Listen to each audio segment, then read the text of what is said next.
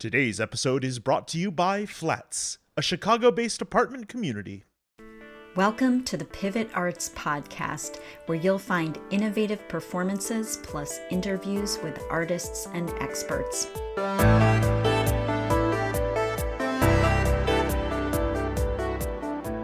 I'm Julianne Ayer, the director of Pivot Arts.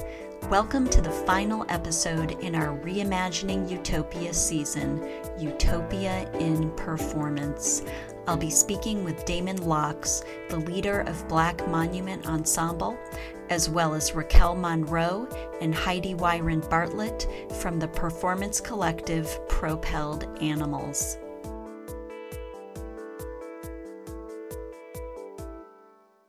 First up is a conversation with artist, musician, and educator Damon Locks, the founder and leader of the Black Monument Ensemble.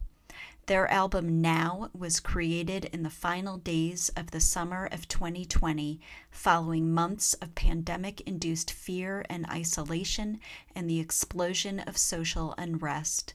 Locks states that the artists came together to resist the darkness and express possibility.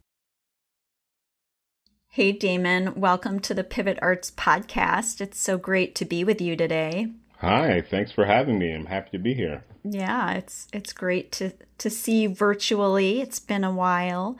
And congratulations on all the exciting projects you have going on, the release of your new album Now with Black Monument. It was described in the New York Times. I loved seeing you in the New York Times. It's awesome. It was described as, quote, up-tempo electric funk and lyrics that spin societal despair into forward-looking optimism. It's quite a description there. How did the events of 2020 propel you to create this album at this time? When the pandemic hit, when we all went into lockdown about a year ago, a little bit over a year ago, Scotty from International Anthem contacted me and asked if we wanted to release the song Stay Beautiful, which was a song that was cut from the first album only for time. It was very difficult to cut that song, but in order to have the record come in at the right amount of time, blah, blah, blah, we had to cut it. And when Scotty suggested that we do that, it seemed perfect. That song was a kind of a love letter to an ailing city. There was a lot of focus on violence in Chicago. The leadership of the United States mentioned Chicago a lot in a negative way. And so I decided I would write a song, and I used the metaphor of, someone in a hospital getting flowers. Okay. And so I kind of immediately after that release, people really kind of appreciated it. And it really, I feel like it was a really lovely offering, and it really touched a lot of people. And I was really happy that I could share something of what Black Monument does in this moment. So fast forward a month or two, Breonna Taylor and George Floyd and Ahmaud Arbery all die and all are murdered, and then uprisings are starting in all of the cities. And according to Instagram, people are turning to Where Future Unfolds. It's a record that people are listening to a lot. Wow. And it makes sense to me. A lot of the subject matter from the record are things that are now in the forefront of our everyday lives constantly. And so I started to think about what would Black Monument say in this present moment? Where Future Unfolds, most of the lyrics were written in 2017 and 2018. And, what would Black Monument say in 2020? So I started on the journey of writing material for this moment, you mm-hmm. know? So it was a whole different process. It was mostly like by myself in my apartment with my sampler, you know, okay. and writing material in the apartment. And after like I felt like I had some material, I sent some demos and I gathered the singers in a park outdoors on an afternoon, and we hadn't seen each other in months and months and months. Mm. And this is June, did you say? June of 2020? So. Yeah. Yeah. Mm-hmm. Yeah. And I said, you know, would you be interested in trying to, you know, record? And they said yes. And so I started to come up with a plan where I reached out to Alex Inglisian from Experimental Sound Studio and was like, hey, can we record outside in the backyard, in the garden? And he said, yeah, we can try it. So then that's where the adventure started. And then there was the how do we actually do it and how do we do it safely and how do those emotions and what we're bringing, you know, all emotionally to the table, fear, anger, you know, trepidation, excitement, community, all of these things. How do we bring those to the recording? Hmm. You know, they'll obviously come with us, but I was like, will that make for a good recording? Mm-hmm. You know? So that was the initial kind of push towards this record. Would you agree with that description that I gave from the Times about turning despair into optimism? Was that your intention with the work? I think, simply put, sure. I think that there are a lot of themes in the record, and I think my overall theme was, you know, what is possible now. Given where we are now, how can we imagine something possible? So that makes total sense. But I would also say that, you know, if we ever come out of this lockdown, is what I would say, mm-hmm. You know, if we ever come out, people are going to be looking for ways of experiencing life again. Yeah. And people turn to the arts almost immediately. As soon as we were all, you know, sequestered in our apartments, the thing that helped us the most was the arts. Right. And so the arts can be a way of helping us imagine how we're going to see, look, think, move, and create in the world, you know, as we re-see each other post-COVID. Yeah, 100%. So I think that was a theory that I was, not a theory, but that was a theme that I was like operating with in creating the work that is now. Got it. Yeah. And I think it's like people were turning to the arts, but also the complete shock of not having the live arts really right. has been traumatic for not just artists who, you know, are not able to create work with audiences in live space, but not being able to connect as an audience member either with other people, mm-hmm. with strangers, the lack of opportunity to gather as community in space has been hard, you know. It's super difficult, yeah. I mean, one of the hardest things, well, one of the things I didn't realize that was going to be so difficult is I've done a couple of performances via Zoom. And I kind of got over the hump of being able to actually perform. Like, I'd be like, okay, I can perform, you know, from my apartment into this computer. But when the show is over, that's the weirdest part. Like, I found myself, like, picking up my phone and calling Ben Lamargay or Jeff Parker, like, after a performance and being like, okay, so can we talk about the show? You know? So, like, the idea of just meeting for all. Yeah, it's an awkward moment, right? You end meeting, and then you're like, okay, I guess I'm just back in my apartment, you know, by myself. Yes. Know? Yeah, there's no sort of post-bar conversation happening. Right, exactly. It is. I hate that moment, even not just for performance, but just in meetings with people where it's like, well, bye, end meeting. Right. You know? Great conversation, goodbye. Shutting you off button. Well, let's talk a bit about the audience then. You know, who do you most want to engage with your work? It's multi-tiered. I mean, the work, you know, I think I've been thinking about the work in the, what I call the black nod, you know, like I've been thinking about this unspoken conversation that black people have called the black nod, you know, yeah. Where, you know, whether if you're in Bed Bath or Beyond or just on the street, you might see another black person and be like, hey, what's up? You know? Right. And that kind of, to me, kind of speaks to this kind of like destabilizing, you know, United States that we have to live in, where you can acknowledge the other person and be like, hey, what's up? You're in Bed Bath and Beyond. So am I. How you doing? So I feel like, the work I do, I've been trying to operate within the black nod, mm-hmm. you know, and sometimes that means, you know, doing work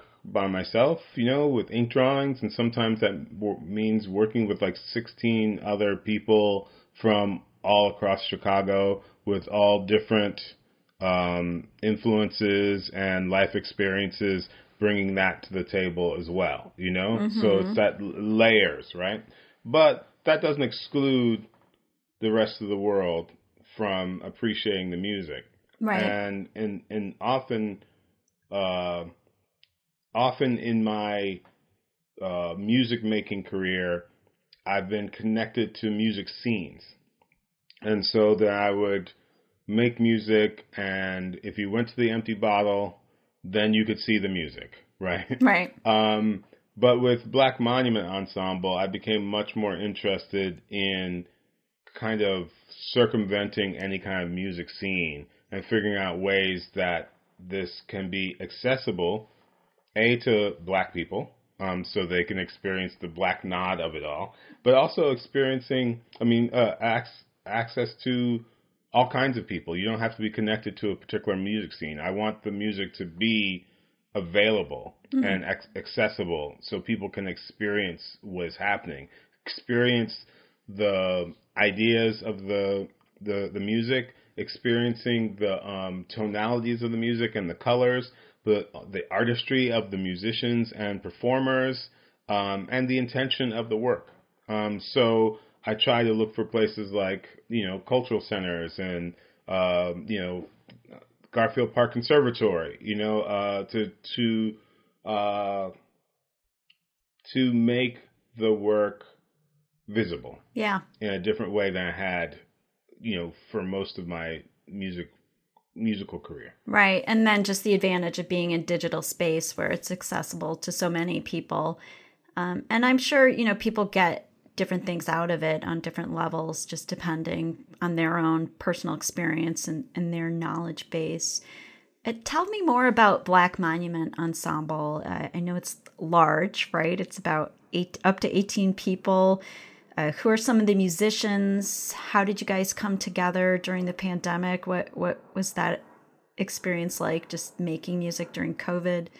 Black Monument Ensemble is a wonderful, amazing ensemble that started with me and amazing musician Damian Thompson as a percussionist, and I was just doing sound work, and I would bring Damian in to collaborate with on particular songs that I wrote that weren't like improvised sound work. At the same time, I had started collaborating with the dance company Move Me Soul on work that we performed at the MCA. And that started to, you know, the collaboration with Move Me Soul was a continuing thing. The project that was then unnamed that I would bring Damian in, of me doing sound work, was growing and still happening. At a certain point, I had started to conceive of this idea of writing material for a choir. I decided that I was going to make the collaboration with the choir happen. Mm-hmm. And so I started reaching out to the only kind of contact I had was Josephine Lee at the Chicago Children's Choir. So she gave me a list of 5 people, and it was Joseph, Philip, Tremaine, Allie, and Lauren. They came to my studio I think they might have thought I was a crazy person, but they were up for it.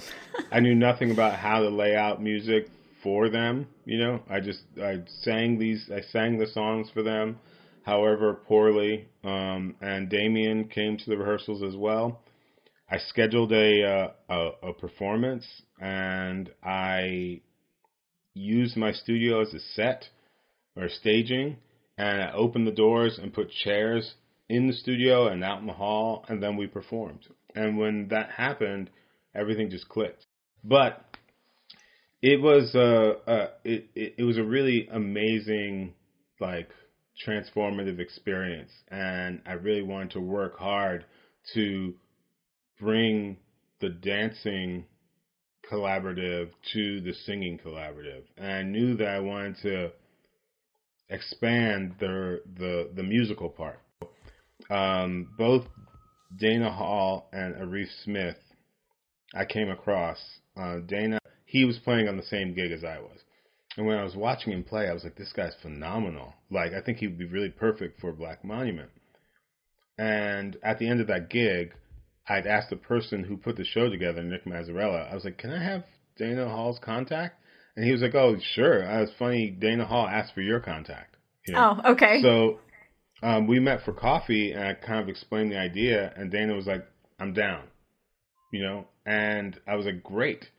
And then after I got home from that meeting, like, I read his Wikipedia page, and my God, the amount of accomplishments and how amazing Dana Hall is. If I had read that before I asked him, I probably would. You've been too scared. I would have been too scared, yeah. But he was like, I got it. And I went to this Talia Hall show. It was a round robin show, and I saw Angel Bat Dawid performed during that, and I knew that she worked at Hyde Park Records right down the street from the Hyde Park Arts Center, and I'd seen her there.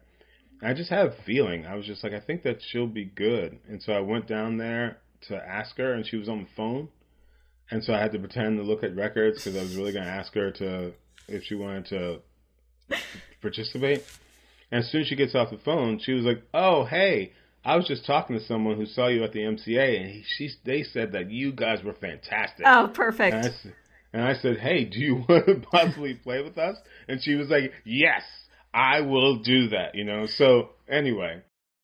All these coincidences of running into people and, you know, yeah, feels like. Just trying to follow the flow. That's when Monique entered. And when Monique entered, also Raina, her daughter, entered, which Raina is one of our singers who's like 10 years old, and she opens and sings on Rebuild the Nation. So all of these things just kind of happened naturally. Like, as we were rehearsing for the Garfield Park Conservatory, Raina had to come to rehearsals because Monique needed to bring her daughter to rehearsal. And so then she knew all the songs. And I think like the day before or 2 days before we did the performance, one person always sang the intro to Rebuild the Nation, and they were like, hey, do you think Raina could sing the intro? And I was like, what, an adorable 9-year-old girl sing the... Yes, let's do that. Yeah. And then the song just transformed. Yeah. It became something larger than I could have ever expected with Raina at the helm of it, because I wrote, I can't rebuild a nation. I can't rebuild a nation, you know, and that's in the intro.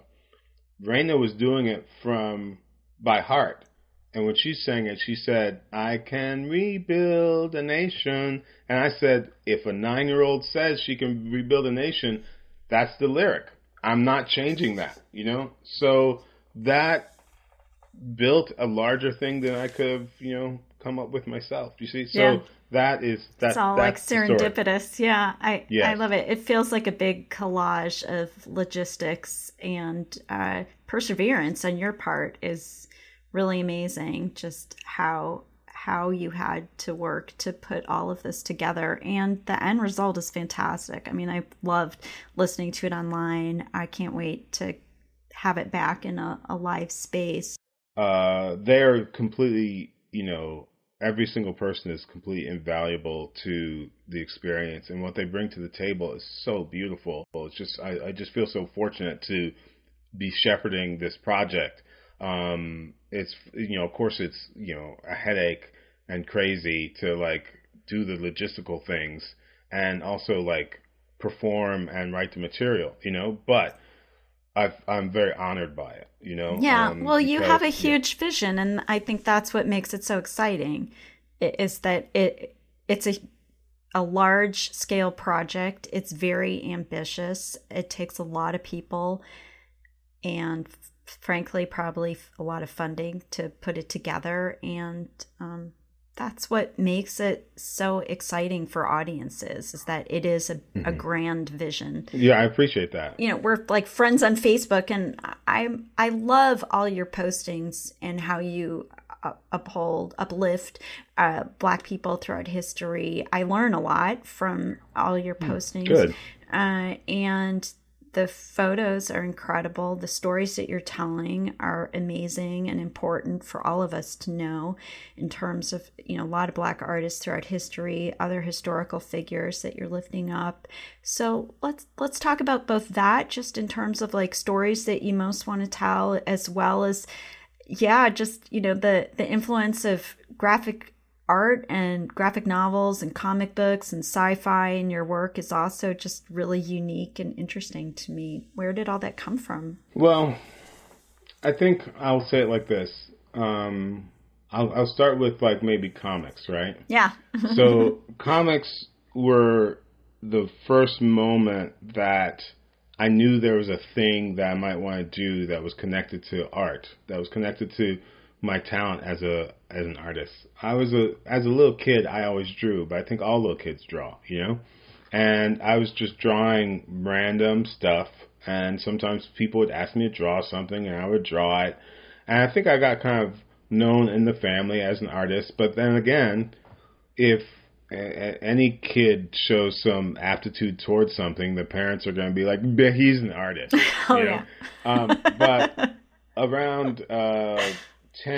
around the age of 10, and I bought a copy of the X-Men. Okay. And it was the first issue with this artist John Byrne and writer Chris Claremont doing this famous run of the X-Men, and this was the first issue of them doing this thing. And of course I didn't know that at the time. I had never bought a comic book before, but I bought this comic book and I loved it, and I was just like, that artist, John Byrne, became like the high point, you know, like I was like, I want to draw like this person. So comic books became a real, like, exciting, like otherworldly thing that excited me. Uh-huh. And around the same time I discovered Doctor Who. And I think that the science fiction has always been something that was really amazing to me. And I don't think it was lost on me that, like, the Twilight Zone and things like that often had, like, social metaphors involved, you know, dealing with the ills of our society through, you know, science fiction. Right. So that was something that I always enjoyed. And I was also I came up in a time period going to art classes, in like 8th grade, I started to meet like older art students that were like seniors, and I was in Silver Spring, Maryland, right outside of Washington, D.C., and Washington, D.C. had this amazing punk scene. Hmm. And so I was introduced to punk music, and I got to see people with like mohawks and leather jackets and stuff, and they looked kind of like superheroes in real life to me, like this kind of fantastical thing. And at the time, in the early 80s, Escape from New York and Mad Max, all these things just started coming out, and this was my jam. Like, all this stuff was super exciting to me. So I kind of followed through. You know, I was watching everything from A Clockwork Orange to Brother from Another Planet, and all these cool, interesting, sometimes super disturbing, and having to try to figure out what was happening with Eraserhead, you know? Yeah. And probably fast forward, you know, from having bands as a teenager, early 20s, and Trenchmouth touring all over the country, as a kind of a post-punk band of Trenchmouth touring all over the country, we went places where, you know, I experienced discomfort, you know, being in these rural places, you know, and then there were people in my band that would see that, you know, the Wayne Montana or Fred Armisen or Chris DeZutter, they would see those things too, you know. So it was, as I got older into my mid-20s, being an adult away from my family in the city of Chicago, I had run-ins with the police, you know, like I've had my hands on the hood of police cars. I've been in the back of police cars, and I've never done anything, you know, like I actually don't even drink, you know. So if you took the amount of times that I've been in the back of police cars, and if you added in if I had done anything in my entire life, then it may not be a good scenario, you know. I might have been caught up in the system somehow, you know, but all of that kind of adds up over years into, you know, loving the narratives, you know, discovering Sun Ra, you know, at the same time as I'm learning more about, Kubrick,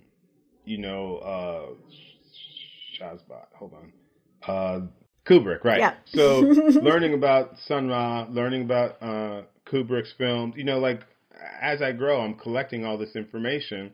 And then also, like, Public Enemy comes out, you know? So I am holding on to all these things that I hold dear and are, like, really sparking my curiosity.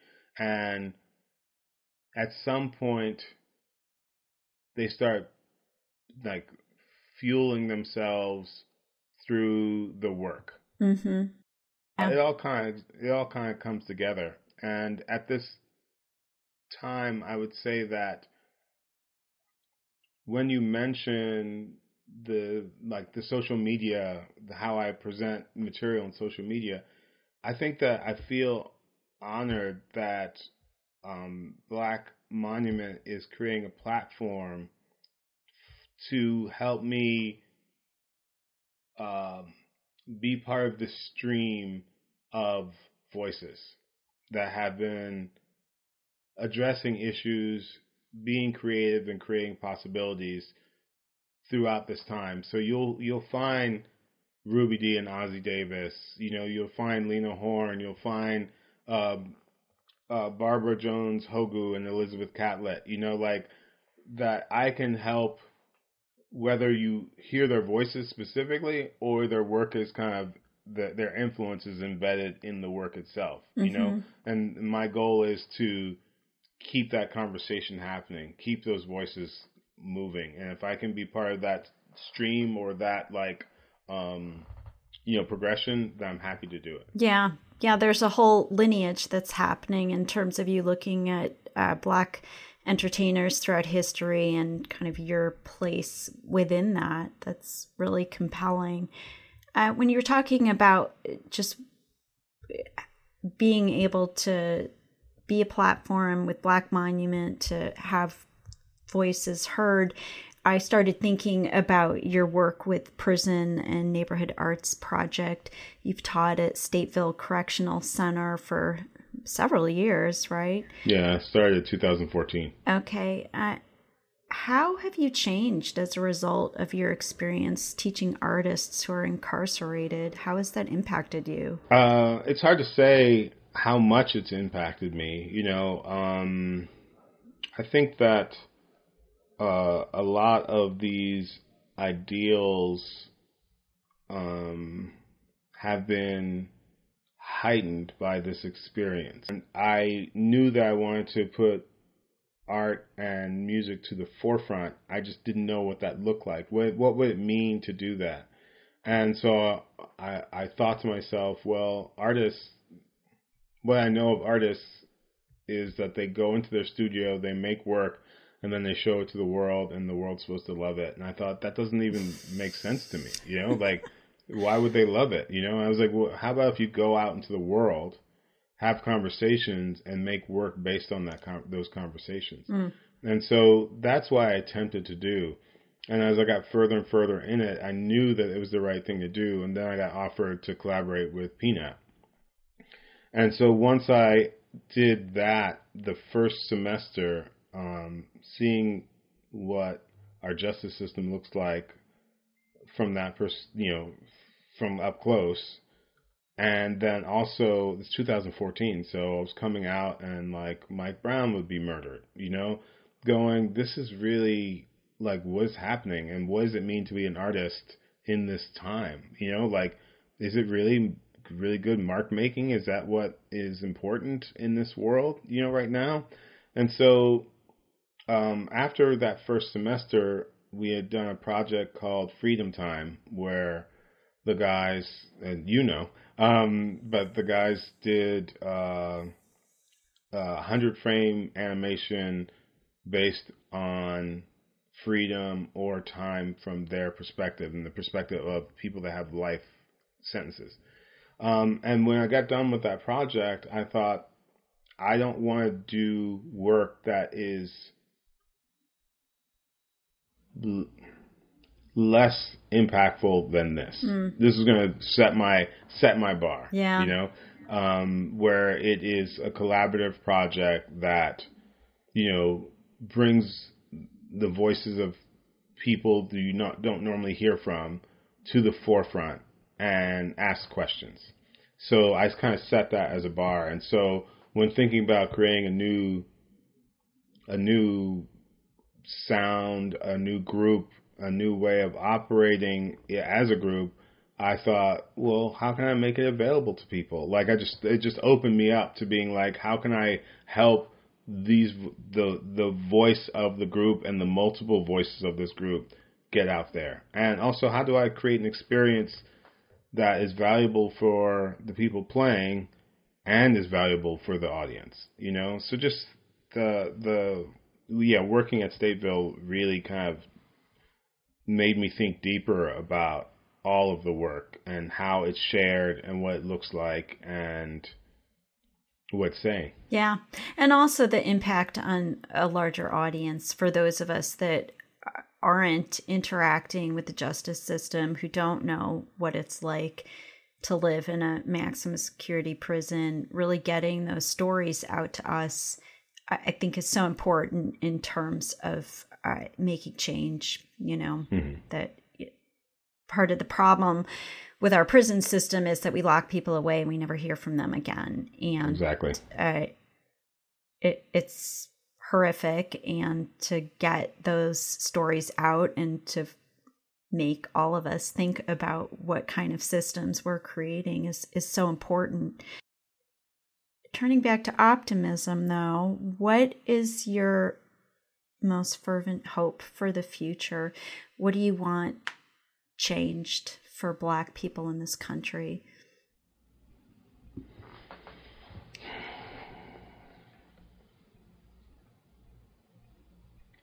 Well, that's a difficult question.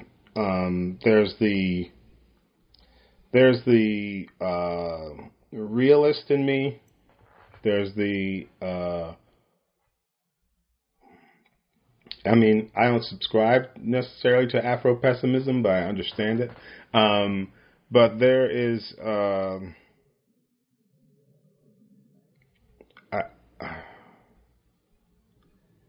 think knowing the systems that are in place and the hurdles that there are and the, you know, crushing disappointment that we are not as far along as I at one time thought we were in terms of race relations in this country. I think I'm left with the basic idea that is behind now to imagine what is possible and try to make that happen, you know? And for me, you know, the radical imaginings is the possibility to imagine, you know? So I hope for Black people and all people that are trying to make this world better, like, maintain that ability to imagine, you know? Because if we can't imagine something, then we're never going to get anywhere, you know? So that would be my hope. Yeah. How do you think performance can lead us on a path towards a better future? I don't know. I think that art is just, it is a kind of life affirming thing, and art in all of its forms, and I think that that's something that is utterly necessary for us to feel human.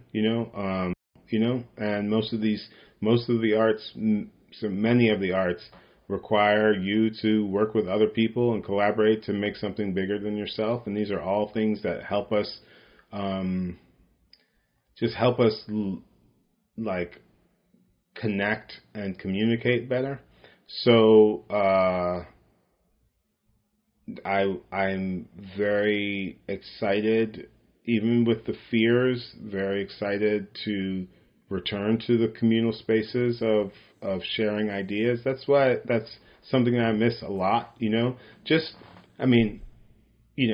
hearing like notes, shared notes, like the idea of when I'm with the singers again and I get to hear a song being sung, it would be so nice. So, in the future, what arts can bring is like, I don't know, it can like really fill the heart. Like we were saying right at the start of our conversation, the pandemic's shown a bright light on how we need the arts. Everybody's turned to streaming, but also the limits of streaming, that watching shows on Netflix, it's not enough. We need to hear, or even listening to music, like you said. Like I listen to a lot of music, but it's just the power of that shared experience with a community of people who I don't know personally, sharing a live experience with them is so necessary to our humanity, our progress, and creating understanding between people who are different from each other, for sure. I agree. Well, I'm let's keep in conversation. I'm so excited about your work, Black Monument. I loved listening to it. I can't wait to see it happen in bold strokes. And thank you so much for being with me today. It's so great to chat with you. Yeah, likewise. Thanks for having me. Appreciate it. Following is Now, Forever Momentary Space, from the album called Now by Black Monument Ensemble. Lyrics and compositions by Damon Locks. Important? More than important, brother. This is the beginning, not the end. I was with you, and we were places that we'd never been before. And we were just running, Like through a green forest, just laughing and dancing. And then the trees turned into a million people. And we just kept laughing and dancing and telling them how much we loved each other. What'd you say?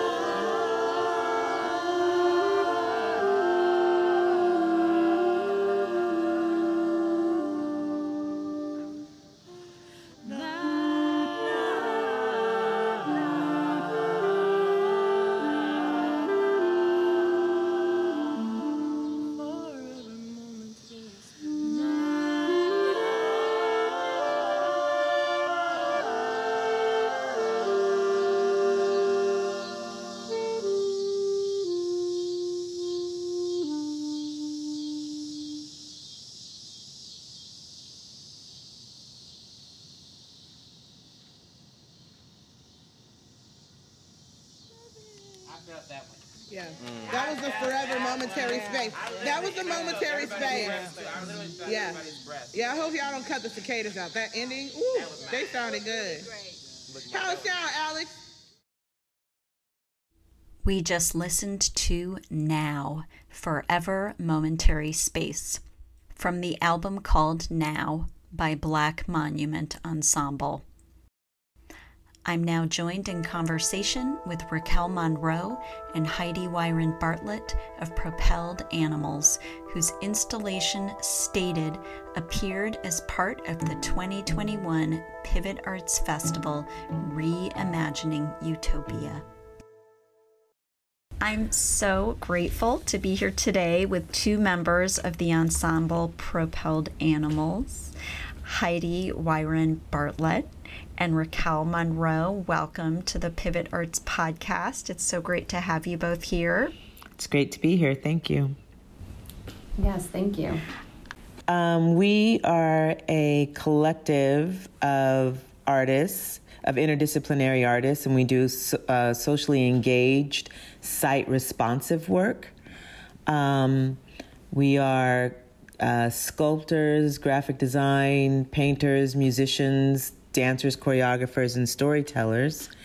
And we really are intentional about working in nature, working in ritual, and thinking about bringing the outside in. And so most of our work happens, like we said, on sites and in response to the places that we're in, and not so much on the proscenium stage. When we do have instances where we're working in the proscenium, we try to transform it so that audiences can actively engage with our work. You guys have such unique backgrounds as visual artists, multidisciplinary, interdisciplinary artists. Can you tell us a little bit just about who's in the ensemble and just what your various artistic backgrounds are? As Rocky said, we are quite the crew, and we are the original members all met at the University of Iowa during a residency that Esther Baker-Tarpaga was in as a Grant Wood Fellow. She was a choreographer, and she was asked to teach this collaborative class, which then I was a part of, and Barber was in my cohort in grad school, and so he's like, what's going on over there? And then we all started to bond over, and we didn't know each other. Like, he had just started. I was a year in to my MFA, and then Esther's very much a connector and choreographer. Barber's the painter. He's also a sculptor, performer, musician. I have a background in sculpture, in intermedia, in filmmaking, and then when we were all, like, once we left the University of Iowa, we still had connections to Iowa City, and were able to work in the city and pull Raquel Monroe into the mix. And at the same time that we pulled Raquel in, our scholar, performer, choreographer, guru into the space, then we also, at the same year, we actually pulled Courtney Jones in, who is a trumpeter, musician who guests appears in some of our work. And then the next year we were lucky enough to bring Papa to our group, and he's from West Africa. He's a griot musician, and also just like provides this healing sonic space and energy to the group. And then each time we also bring in others from the communities where we are. I was looking specifically at one of your works, Ladies of the Rock, which it said on your website interrogated the relationship between Black and white women. I'm jealous. Like, I wish I had been in that space with you. That's what a valuable conversation to have. Could you talk about what have you two learned from working with each other, from working with other diverse collaborators in your group? You know, that is something that we are intentional about. I mean, to be honest, as it turns out, it just so happened that we were this interracial group. But then and part of that is the origin story that Heidi shared. And the other part is that Esther and I met in graduate school as well, but 20 years ago. Yeah, I have to pause because it is It really was 20 years ago. We met. I know. Time flies. We met 20 years ago in graduate school, and wow. We've been friends and had children and have maintained and deepened our friendship over the years. And we don't find necessarily that happens between, you know, Black and white women. And when it does, it's because there's intention and work being done there. You know what I mean? Like, Esther's actively working to be anti-racist and asking questions and attending workshops and facilitating discourse and doing the work to undo, as well as I am, right, to undo racism in our lives and in our country. And so we realized for Propelled Animals, all of us, that that's actually a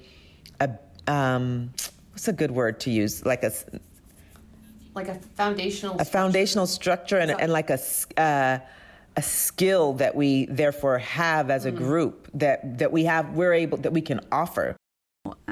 Can you talk more about some of your other projects, how you blend site-specific multi-arts performance with your anti-racism, anti-oppression work? I think a great example of that, jumping off of what Rocky was just talking about, was that first performance in 2014, Hands Up, Make This Not Us Against Them, which was performed at the Space Place Theater on the University of Iowa's campus. And this was it was a really intense moment. Michael Brown had just been murdered. Like, there was so much. And Ebola was ravaging parts of West Africa, which is where Esther's husband is from. And a lot of the Iowa grads are living in Iowa City. It's not exactly a diverse place. It's not a place that's very friendly to Black people or anybody who's not white. Like, it is rough. And so, a lot of the students it was the first time for them to really think through the trauma they'd experienced through their bodies. So it was how do we embody all of those feelings at once? So we were trying to capture that. And that piece was in the, and I'm putting air quotes, dance department, but it was bigger and it involved arts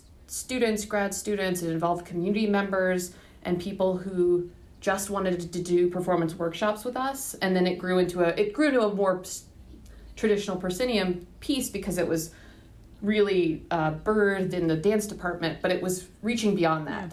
And it was because of that performance that we were able to then go to the Englert and do this wild performance that was right after the Pulse shootings in Florida.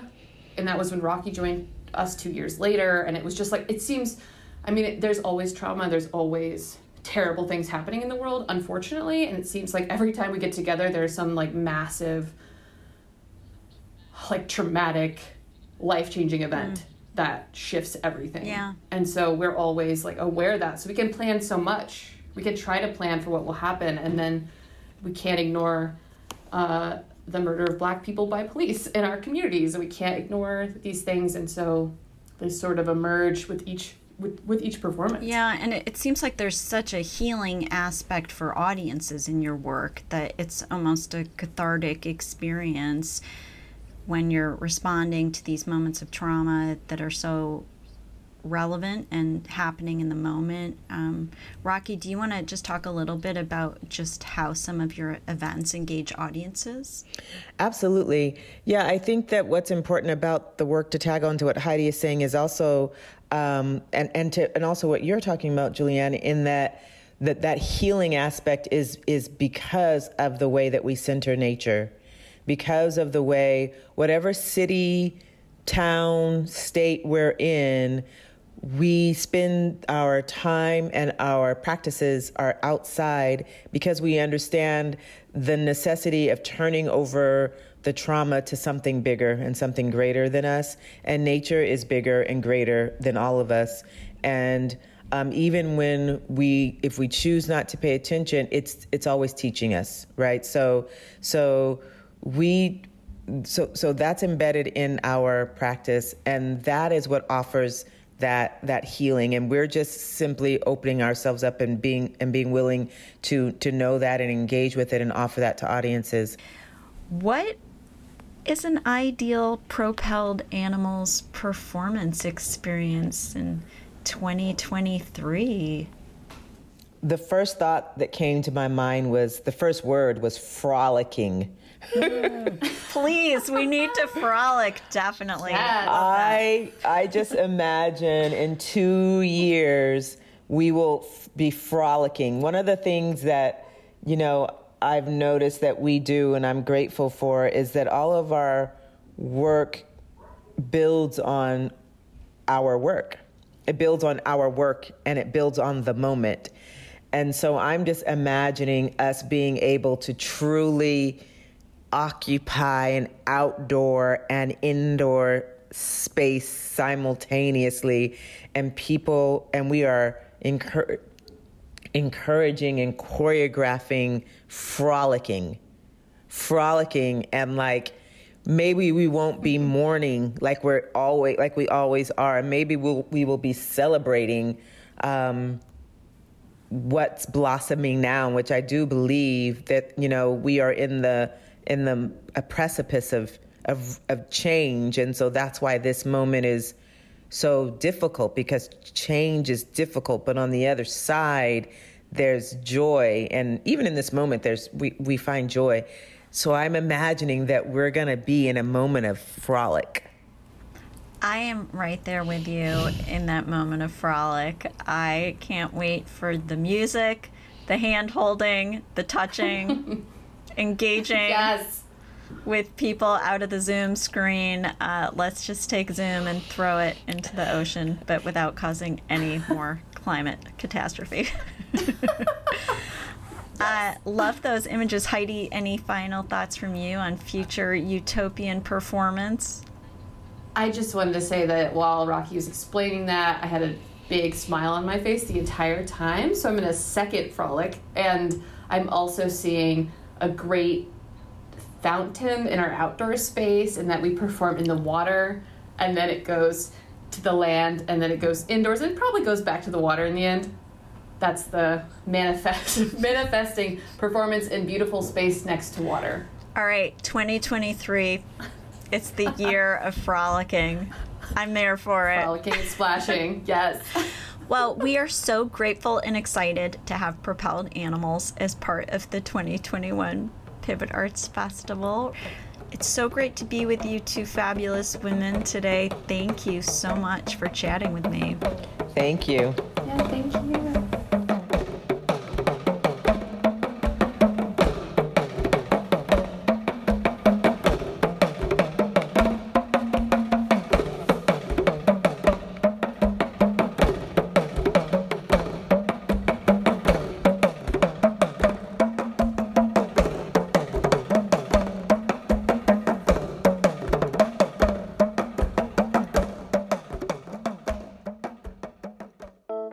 Thanks for listening today.